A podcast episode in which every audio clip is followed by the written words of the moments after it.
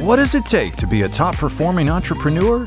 Welcome to Inspiring Business Success, a podcast sponsored by Insperity, where we'll explore areas of entrepreneurial success and extraordinary professional performance. There is an abundance of good performers, but what about exceptional performance? This season, we will be exploring the defining characteristics of exceptional performers in business and in life. Inspiring Business Success is sponsored by Insperity. Insperity provides human resources solutions that make a difference in the success equation for the best small and medium sized businesses. If you want to know more, go to Insperity.com. Are you ready to reach new heights in your performance? Let's go to the studio now with Larry Schaefer, Senior Vice President of Marketing at Insperity, Dr. David Cook, author, speaker, and well known sports psychologist, and Doug Tatum, author, professor, and entrepreneur. We've got one more critical choice.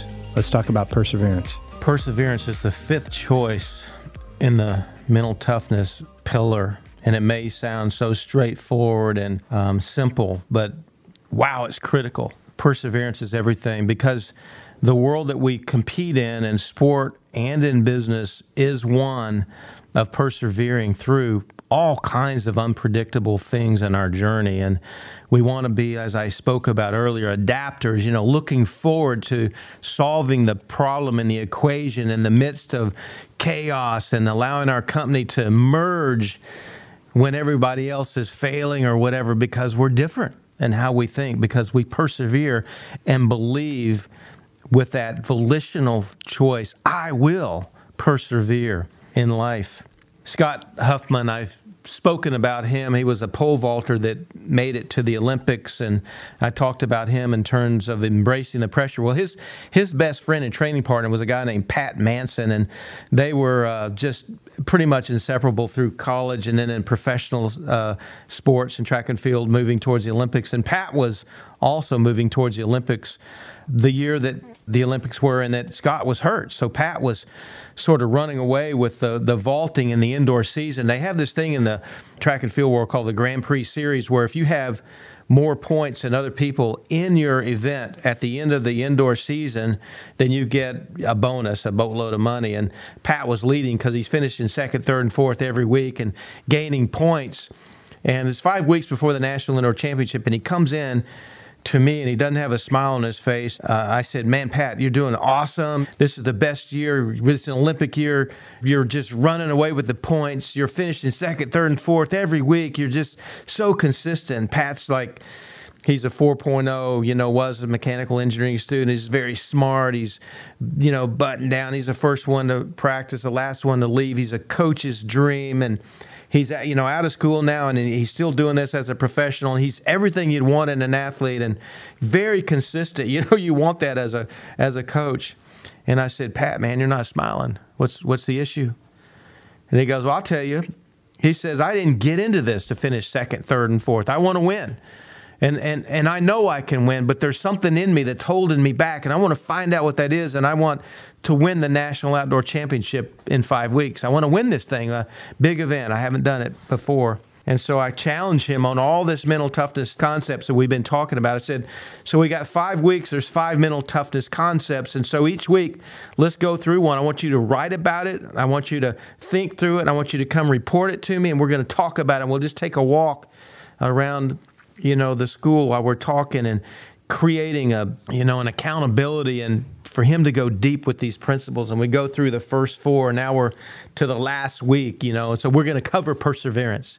It's the week of the national indoor championship. We're going to meet on wednesday and on tuesday he's practicing and on the way up to 18 foot. His pole breaks his fiberglass pole and it bottom of his pole hits him right between the eyes goes into his skull and comes out kind of the back of his head uh, along the skull and he's unconscious in a pool of blood uh, laying down on the you know the track. The EMS comes and take him. They get him to the hospital. He goes into shock. They don't know if he's broken his neck, his back. You know what's going on.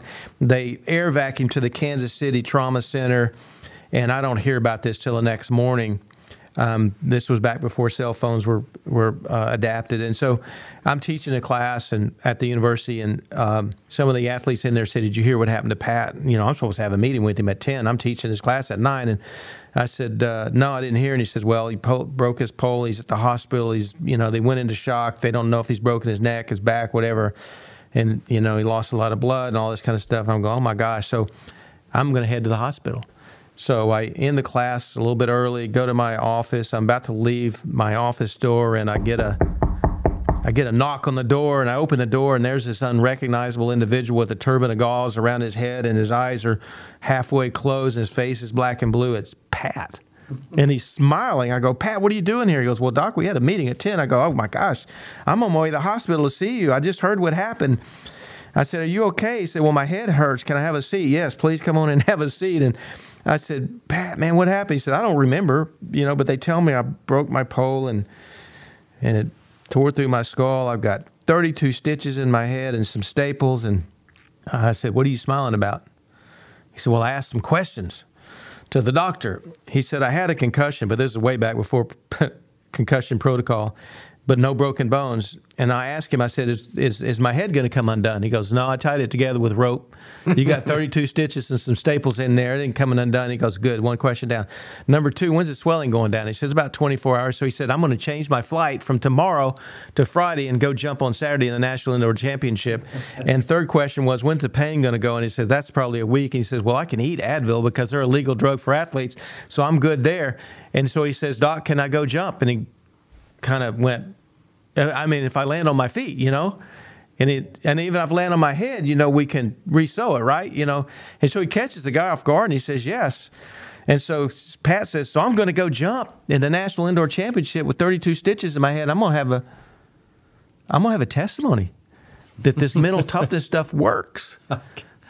And so he begins to do everything that we talked about all these day, you know, days, painting a masterpiece. He's going to come into the event where you can come in the vault wherever you want, way up higher, and just take a few jumps and win it. And that's what he was going to do.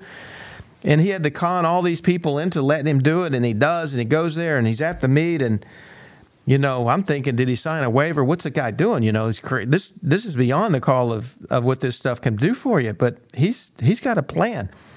And remember, this was the week that we were going to talk about perseverance. We're not talking about it. The guy's living it. So he goes to the meet.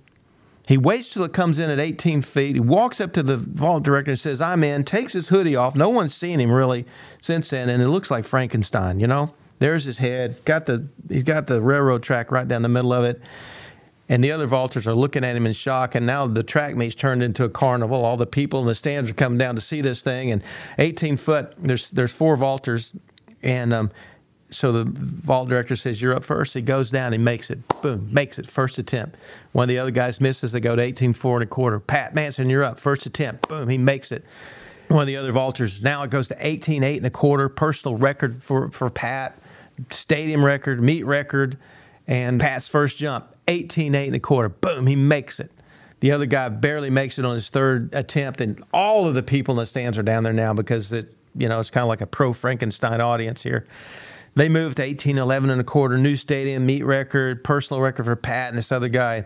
First attempt, Pat makes it 18 11 and a quarter with 32 stitches in his head. Wow. The other guy's feet don't even make it to the bar. He's gone and this crowd just is going crazy and erupting. And Pat Manson wins a national outdoor championship with 32 stitches in his head. And that, my friends, is a story of someone living out this idea of perseverance. Life is tough, business is tough.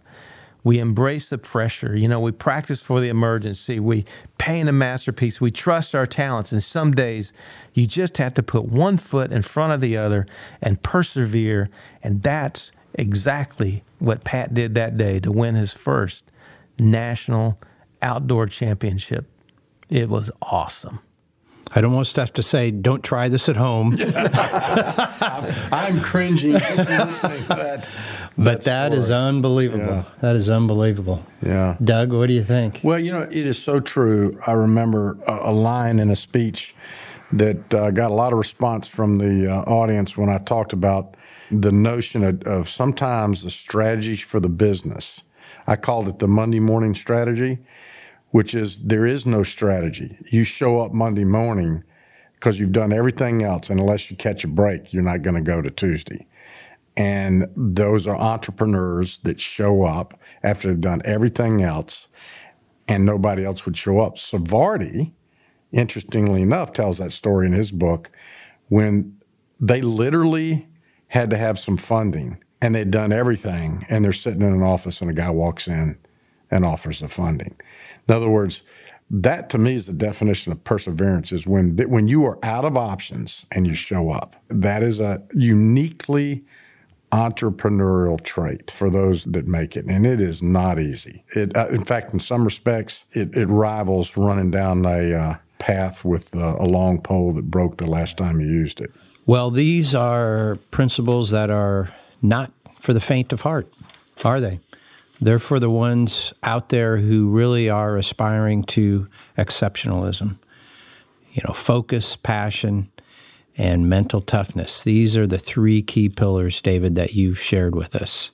So let's talk a little bit about beyond successful achievement. What's next? So we've talked about three pillars, and there's a fourth one. And really, I've done this for 35 years, and I've changed the way I approach this. And we've saved this for the very end, but it's the most important thing that we can talk about. What I've noticed with elite performers, those chasing success, um, are a couple things. When they reach the trophy, many, many are unfulfilled because the trophy doesn't satisfy. That's one point. The second thing is that I have found many champions that are egotistical, selfish, um, me only, and they're not team players. But somehow they get a trophy. And when I put those two things together, it just makes it so important for us to finish this series with the idea that there's something beyond success that just getting the trophy or making it through the you know 20 minutes before the trophy celebration and getting it number one will not fulfill you and secondly um, doesn't make anybody else necessarily better unless there's a different orientation or perspective around success and so this podcast has really been lead, leading to this culmination and we just can't quit without sharing this information that is so important to each of us at this table. So I've gone from the idea of, of speaking and writing about the mindset of a champion to um, a book that I just finished that, that'll be out soon called Greatness. And I define greatness as selfless exceptionalism. And basically, what we've done for these podcasts is talk about the exceptionalism aspect of that formula to be great, to be known as one of greatness, you have to be exceptional. You have to be better at what you do than others, reach your fullest potential at a rate or a higher level or more often or in the, during game day than others. Exceptionalism there's there's is so important in this formula. But the other aspect of that formula is selfless. And that's where people get their fulfillment and that's where lives are changed, teams are changed, people are changed, communities are changed, and nations are changed when a person is selfless. That means this my achieving, my, um, my desires to be a champion or to win the trophy, that my ultimate desire is to make those around me better. That in my pursuit, in my climbing to the summit, that I bring others along or make them better. People, employees, colleagues, communities, nation, that I'm emptying myself and using everything I have to bring life to other people rather than taking it. Greatness is selfless exceptionalism, it's the combining of those two. And let me finish this part up with, with this idea that I got from Viktor Frankl's great book, A Man's Search for Meaning. He became a victim of the Holocaust camps back in World War II, was a psychiatrist, and began to wonder and think, as a psychiatrist would, in the horrific situation that everyone was in, still some lived and some died and he was trying to wonder is it just disease is it uh, is it sickness is it heart disease? Is it physical? What is it that's the reason that some live and some die? And he began to study this deeply and watch and, and create his thoughts around this and his sort of probably to keep him alive, his research within the concentration camp. His defining conclusion in the book was that there was a difference. And the difference was everybody was sick, everybody was beat up, everybody was hurting. Those that focused on their own hurts and their own illness and their own disease turned inward and would die. But others gave whatever they had, whatever the, was in them, they gave to help another live. And if the defining difference was that those that give or gave lived, and those that focused in and on themselves died. His search for meaning conclusion was, and I paraphrase this, you, you all of us need to read that book, is when you give, you live, and when you take, you ache. Mm. And wow. so when we look at when we look at this idea of greatness, there's there's no fulfillment in a trophy much beyond a day or two or a victory because there's only another one that you have to to have in front of you. When the Spurs won their first world championship, I remember talking to the coaches right before training camp the next year about how fulfilling was that? You know, the most fulfilling thing was that the most fulfilling thing that ever happened and you know, one of the stark comments that came was we've been trying to figure out how to repeat all summer. So there wasn't much time to think or celebrate. You know, in, in, in sort of the typical competitive world, it's like what you did yesterday is gone. What are you going to do tomorrow? And so those of us that look at the trophy as going to, you know, make it happen, fulfill us, and you know, make our life, you know, satisfying in and of itself, a trophy can never do that. And those of us that do this in a selfish way and it has no effect on anybody else, what a waste. Because we could have done the same thing, but given of ourselves to others and taken them with us and made them better because of our selfless nature. I think we have to we have to understand this and we have to bring this into the picture you know, where our companies are today, where our sports teams are today, where our heroes are, and where our nation is. This idea of greatness, selfless exceptionalism, is is a key answer to who we are individually as a people, as a nation, as givers. And I think the only way out and the only way to fulfill is to live a life whose first goal every morning when we get up is how can I make someone else better? How can I encourage another person? Wow. So, Doug, there's many ways to apply this in business. But before you do that, I, am just thinking you teach at Florida State. What would these young people think of this concept? Totally foreign to them or not? Oh, that is a fascinating question. Completely unexpected. Uh, it was, I know. That's uh, interesting because I think that my students probably have an enhanced a sense of looking for a value outside of profits. Now, it's interesting. I debated in front of a thousand people the whole notion of profits versus social purpose a while ago at the Inc. 5000 conference, where I was arguing very hopefully persuasively that a business had to have a value proposition. Profits, for example, has a really bad rep within this generation, incorrectly so, but because they're mixing the two things. They view profit as an alternative to purpose. Right. But I, I you know, I'm, an either or kind of it's proposition. An either or, which I, which I don't believe it is. I don't think we do around the table. But it's fascinating you ask that uh, because I think they are more sensitive to that, and actually, it's more important to them as employees, perhaps, than than earlier generations, mm-hmm. uh, and they have a heightened sense of that. The other place, as I'm listening uh, to David uh, talk, that I see this is with the entrepreneurs when they sell their businesses. So a lot of times there's a uh, built into an entrepreneur a need to lead, and because they they step up and say, "Throw me the ball," you know, let me play quarterback. What they find is that no matter how successful the exit is, and a good friend of mine, Bo Burlingham, who you know very well, uh, Larry, just wrote a book about that, Finishing Big. He did a series of interviews, and, and there's very little fulfillment around the financial trophy, particularly when what's missing is that sense of purpose. So, what you're describing, David, is a character quality.